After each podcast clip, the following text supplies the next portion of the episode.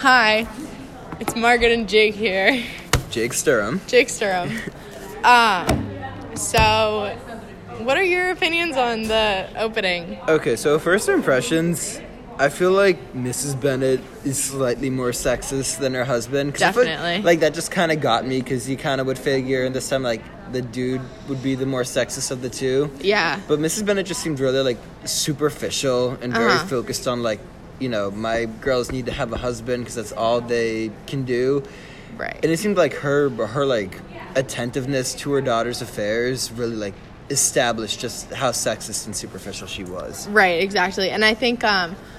I definitely her um, kind of opinion, or not opinion, but like preference for the girls to be like even and not like favored. Like um, the Mister Bennet wanted um, Lizzie like to be favored because she has more wit and she's like more like intellectual. And yeah, like, like that. He, he says like, like uh, but Lizzie had something more of a quickness than her sisters. Right, exactly. Um, so yeah, I think. In a way, Missus Bennet is a little bit more self, um, sexist and self-deprecating. Um, she says, when a woman has fine grown-up daughters, she ought to give overthinking of her own beauty. So in a way, like, she's she's internalized all this kind of, like, sexism that's been um, that's been taught to her over the years. And I think it's really shows, like, the times and what... Um, influence they have yeah. on women. Although I was a little bit like curious as to what Miss like I was confused by what Mister Bennett's whole take on it was, because well he didn't like he didn't seem to be you know pushing for his daughters to get married and to introduce new wealth into the family, or like you know the stereotypical stuff a dude from this time would be doing. um, his he just had like a complete disinterest to his daughter's affairs. Right. And I feel like that could either be taken as like partially sexist or partially not sexist, or I feel like his character needs to be more established. Mm-hmm. But it does say like um he was an odd mixture of quick parts, sarcastic humor, reserve, and caprice, and um it just I think it kind of establishes that like he um he's not he's not a, the usual male of this time. Like he has some yeah. other personality traits and parts to him that just kind of set him apart, and that's kind of visible by the fact that his own wife doesn't really understand or connect with him so much. Right. Yeah, I totally agree with that. I think going forward in the text, I think um, Mister Bennet is going to be kind of almost a role model and almost one of those characters that, like, pushes the main character to do specific things, but, like, very is very influential to the girls, definitely, um, and may influence them to rebel a little bit. Um, not one hundred percent sure on that, but I think that's probably might could happen. Um anything else? We could pick a different bullet point to talk about.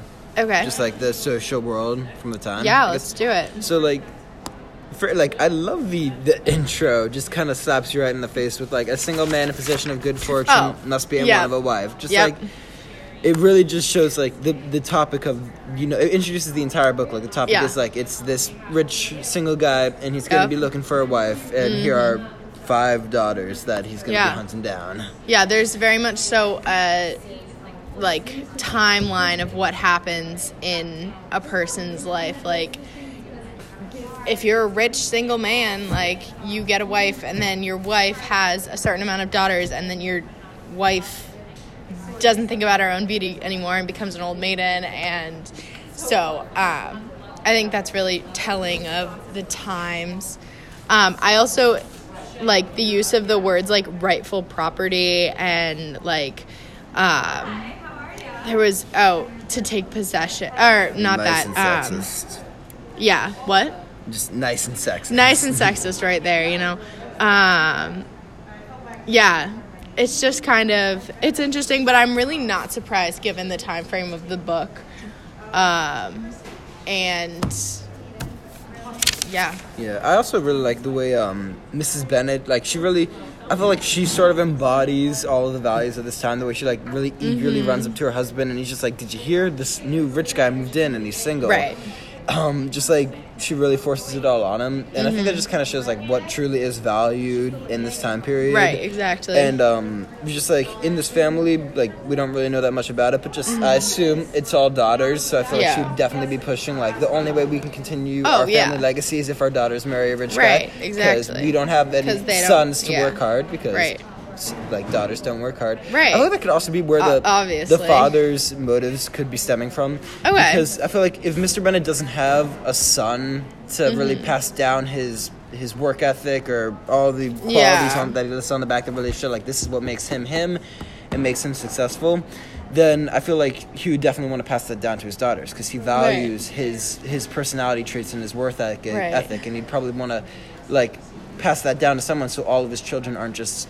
stay-at-home moms. Yeah, and I think that might be one of the reasons why he favors Lizzie so much, because Lizzie has that um, wit and quickness, and she actually has a brain as opposed to the other girls who are just, like, really pretty and, um, you know, you know. Yeah. Um, so... so Yeah. I want to talk about Jane Austen as a writer. Why don't we? I liked the fact that it was kind of all dialogue, and we didn't get we didn't get too much of a description. Like, we don't really know the family's, like, economic class. We don't really know um too much about their surroundings and setting, but I liked how Jane Austen used dialogue to um kind of convey the opinions of the readers um and have or not the readers the characters um and have the readers kind of interpret that.